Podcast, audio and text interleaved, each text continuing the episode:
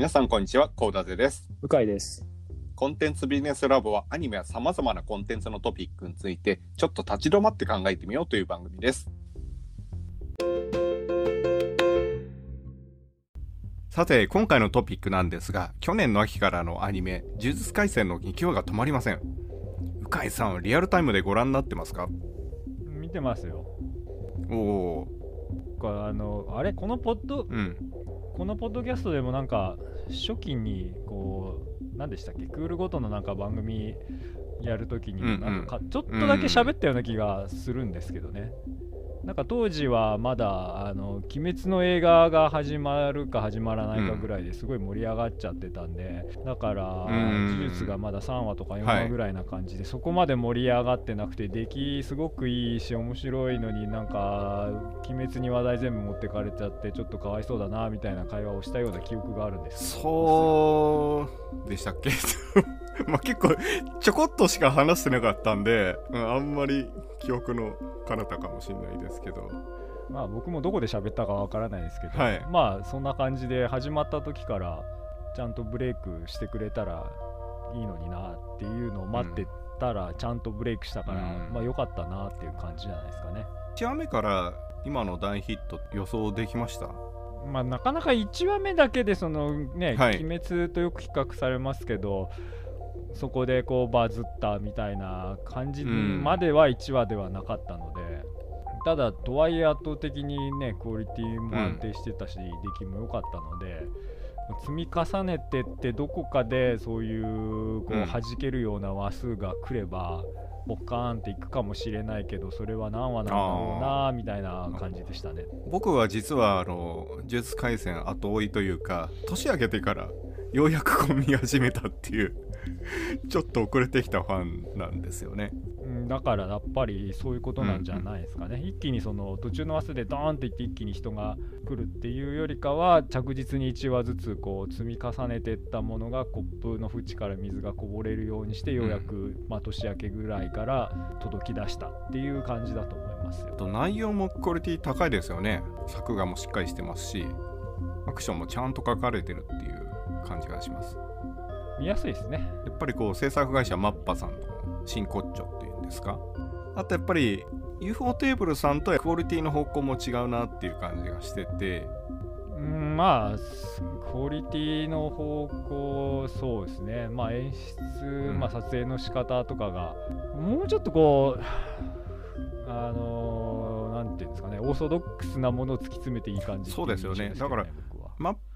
パの、まあ、前身ではないですけど、まあ、丸山さんが作ったマッパっていう会社がマッドハウスじゃないですか、まあ、ですのでこのマッドハウスの良きアニメだなっていう感じがするんですよ。そうですね。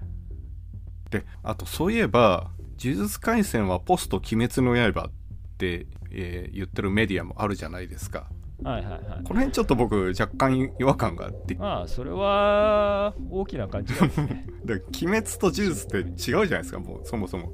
いろんなものが。まあだからターゲットが違うので「あの鬼滅の刃」を比較するのはまあだから「ドラゴンボール」とか「ワンピース」とか本当に小学生からがターゲットになってる作品の系譜なんですよ「鬼滅の刃」はマーケット的には。呪術はそうじゃないないんで、小学生とかよりはもう中学生以上かの文脈の中でこう位置するコンテンツなので。うんポストじゃないですよね。それ比較してもしょうがないと思いますよって思いますけど。まあそうですねだから男子でも女子でもちょっと中二病をこじらせるぐらいのタイミングで呪術にガッてはまる感じですかねうん、まあそうですね。まあだ普通のアニメコンテンツだと思いますよ。なんで、あのジャンプ初の普通のアニメコンテンツ。最近ここまあ何年かぐらいのヒット作と同じようなターゲット、同じようなまあファン層、うん年齢層。ちょっと鬼滅が下に、上下に広くて異常なんですうよ。んあくまで鬼滅が異常なだけで、呪術はまあ今までのこうここ数年、まあ、10年、20年ぐらいのうんヒット作の中の一番上うん。ぐらいな感じじゃないですかね。うん。男性と女性だとどっちがファンが多いと思います？今なんかポスデータかなんかだと46で女性みたいですよ、ジュース。ああなるほど。でポスで46ってことはもう典型的なお金払ってるのは女子っていうパターンですね、うん。あのあれなな何が近い？なナルトとかが近いのかな？な何と近かったかな？まあ基本その単行本とかのボリュームゾーンのメインの商品を買うのは人数だけは男がそこそこ多いけど、まあ、そこから先の商品うん。を買うのはほぼ女子っていうパターンの、まあ、ジャンプの最近のヒット作の典型パターンになっていると思います、うん。まあ初期からそれで言うと少し女子が多めかもしれないですね、うん。ただやっぱりキャラクターもかっこいいですよね呪術。まあキャラクターの構成比率考えても、まあ、男女比考えてもね、うん圧倒的に男性の方が多い男性男子キャラの方が多い、うん。ちょっと原作読み進んでないんで読んでないんではい。あれですけど、まあ恋愛要素とかをガンガンに前に出してこなければ、うん。今のご時世だとほぼほぼ女性ファンがつくよねっていう感じだと思いますよ。あと呪術廻戦の女性キャラクターも非常にこう女性受けするっていうか今の女性を体現してるような自立してるキャラクターが多いじゃないですか自立してないともうね今ダメですからね、うん。なんか女性昔のように守られてる女性とかちょっとねこううじうじしてる感じのキャラ女女の子のキャラみたいの入れるともうね途端に女性から叩かれますからね今 だから呪術廻戦の女性キャラも見てて惚れ惚れするなっていう感じはしますよ。そうですね。だからそういう意味でも現代的なんでしょうね。まあ時代はうまく掴んでると思いますねあと五条先生がやっぱり僕ぶっちぎりでかっこいいなって思ったんですよ。チートですやん。もうそうそうそう。でさい僕漫画全く読んでなくてアニメも最初は見てなくてなんとなくツイッターとかネットとかで五条先生のキャラクターが流れてくるわけじゃないですか。で目が見えなくて布かなんかで隠しててなんだこの透かしたキャラクターはってちょっとと思ってたんですよでもアニメ見たらまあけど。もうたまらなくかっこいいなって思ってしかも目を見せるシーンとかもなんていうんですかねあの「筋肉マン」でマスクを脱いでチラッと見せるようなキャラクターが立つような演出されてるんですよね。もうだって鉄板じゃないですか。僕はあん？このポッドキャストで何回言ってるか分かんないですけどとにかくナルトの評価を極めて高くしてる人なのでかかし先生じゃないですか。うん。銀髪で目隠してて、はい。先生ポジションで圧倒的な能力があってっていう、まあたか確かに。先生、女性にも大人気じゃないですか、うん。僕も大好きなキャラですけど、うん。もう鉄板ですやん。ななんかそういうところも含めて、はい。本当にこうここ何十年20年ぐらいで、まあ、ジャンプ2とかで成功してる作品のいいところを本当にうまくこう引き継いで、で現代に合うようにこうししてうん出てってるっていう感じなので、うんもうこれで、えー外れるわけないよねぐらい作り込まれてる印象ですよね。ああどこまで計算してるのかわからないんですけど分析すればするほど計算し尽くされてるなって感じはしますよ。うん編集者が優秀なのかもしれないですよね。いやーけど計算しすぎると計算した感が出るじゃないですか。うん確かにそれそれって大体引かれる原因になるじゃないですか、はい。コンテンツやるときって。そうじゃないから、いやー、全部計算で作り込んでるんだとしたら、とんでもない才能だと思うし思うんで、うん。多分ある程度は天然でやれてるんだと思うんで、まあ、それはそれでまたとんでもない才能だと思うんですけど。いやもうなんかケチつけるところがあんま思いつかないというかすごい一生懸命考えてもあんまりケチつけるとこないんですよね本当に。うん、あの連載漫画だととにかく面白いものを毎週毎週もうぶち込む矛盾が出てもこうぶち込むっていう感じじゃないですか、昔から。でも呪術もそういう作り方をやってるんだろうなとか思いつつ向井さんが今おっしゃったように計算もしてんのかなっていうとこもあって今時はもしかすると計算してるかもしれないですよ。ちょうど、うん。まあ、この収録してる今日だか昨日だかぐらいにもなんか呪術も何巻ぐらいであと何年ぐらいで終わ終わらせますみたいな発言うん。をどっかの記事で見たような気がしますけど、うん。鬼滅もそうだったと思いますけどまあなんかある程度ケツ決めて逆算するってやっていけばできるかもしれないですよね。だから「ドラゴンボール」の時代とかはもうねどうしても次から次へ。引き延ばしになると当初の設計の枠を外して超えていかなきゃいけなくなるから、まあ、インフレ問題と戦わなきゃいけないしとか、うん、もしかすると逆算でやってるかもしれないですね。でもあと何回ぐらい続くんですかね。さあアニメ見てるとまだまだ序盤感しかないので。そうですよね。原作どうなってんだろうって感じはしますけど。で実回線でやっぱりちゃんとした設計してるなと思ったのが強さのインフレが起きないところだと思うんですよ。で五条先生とスクナがねやっぱこの呪術廻戦と世界の中で、まあ、一番強いランキングで各キャラクターはまあそれ以下で戦ってるんだけどでもやっぱり各キャラクターの成長とかその中で見せてるから何て言いますかねこう強いやつを倒してさらに強いやつがまた出てくるみたいな展開ではないですよね。で昔のジャンプ漫画だと強いやつをやっつけてさらに強いやつが出てくると元の強いやつが割と雑魚キャラみたいな感じになっちゃうじゃないですか。まあそれ昔はそうでしたけど、うん、これでまた僕のナルト好きが炸裂しますけど、はい、ナルトの構造がそれなんですよ。うん、ナルトは三重にその構造を最初から作ってあるんですよね。うん、伝説の3人がまず上限に強さの定義として上にいてで先生たち大人の世代がいて、うん、で芸人、まあ、中人たちも当然いてその下に芸人でそれが主人公の世代っていう階層を重ねてってでさらにその3人ですらその上の、まあ、里を始めた人たちっていう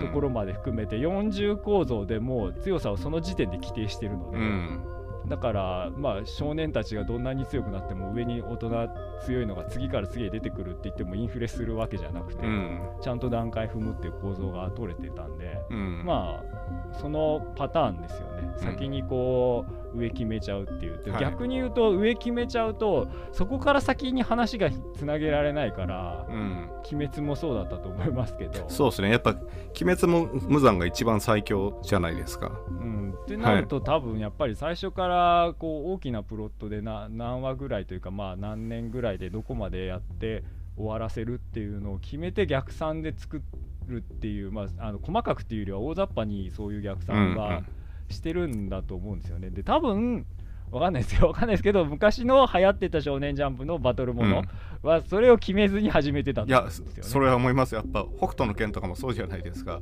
うんあのラオウ編で終わってたらもう超名作だったんですけど修羅の国編が始まってあれっていう感じになって、うん、でラオウ編でそもそももう魅力的なキャラクターも全部出尽くして北斗の拳の作品のテーマもそれでもう言い切っちゃってるんですよね。そうなんですよ、ね、もっとひどいというかもっと分かりやすいのなんてセイントセイヤとかそうですからね。12級で終わらせときゃよかったのに、まあそこからねいろいろポセイドン編とか、うん、冥界編とかこう始めていくからそれはインフレになりますよっていうことですよ、うん、そうですよね。ドラゴンボールもそうですよね。そうです、うん、だから大きなこう第何部みたいのでと閉じてまた全然違う2部3部みたいな感じで始めるやつはインフレにならざるを得ないですよね、確かにそうですね。ただその辺うまくインフレしそうでしないっていうのが一つあってバキって半間裕次郎が一番強いじゃないですか、うん。うん、でもずっと続いてますよねあれ。話どれぐらい進んでるんでしたっけ？あれは話は別に進んでないっていうかバキの物語って壮大な親子喧嘩だと思うんですよね。まあそうですね。だけどなんて言いますかね話っていうかもうキャラクターが出てくるから面白いみたいな状況になってますよね。まあその親子喧嘩っていう親が最後頂点っていうのが決まってるからインフレにならないんですよ。うん、そうそうやっぱだから最後ゴールを決めとくのはインフレさせない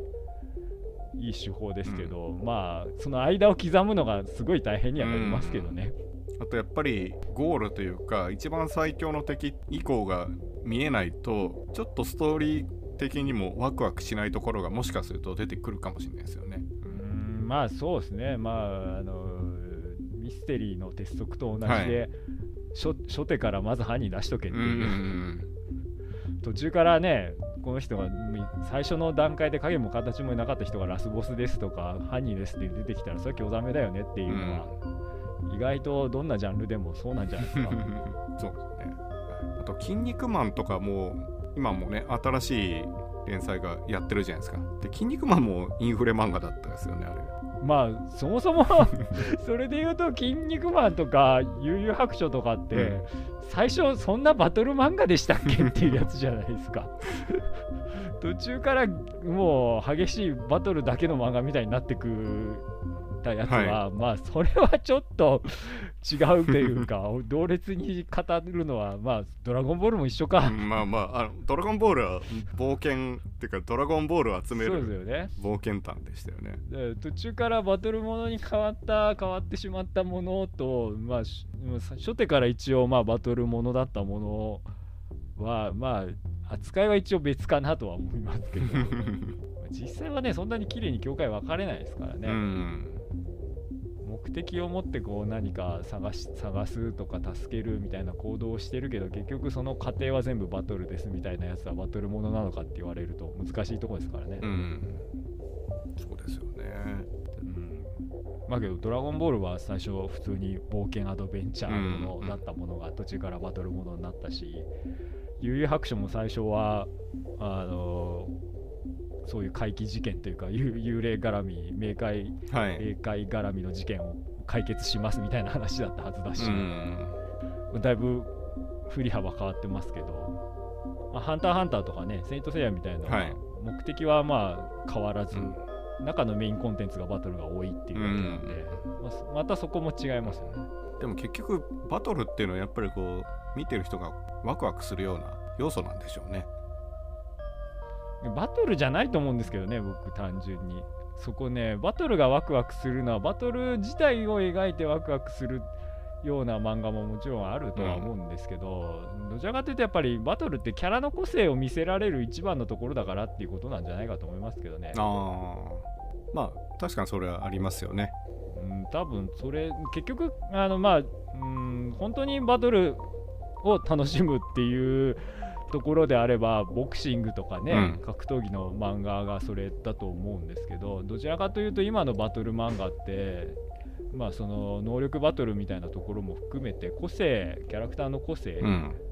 を描いてるところなので、それって結局まあまあ女性読者が多いってこともにも通ずるんだとは思うんですけど、そのキャラクターの魅力というか独自性というか、を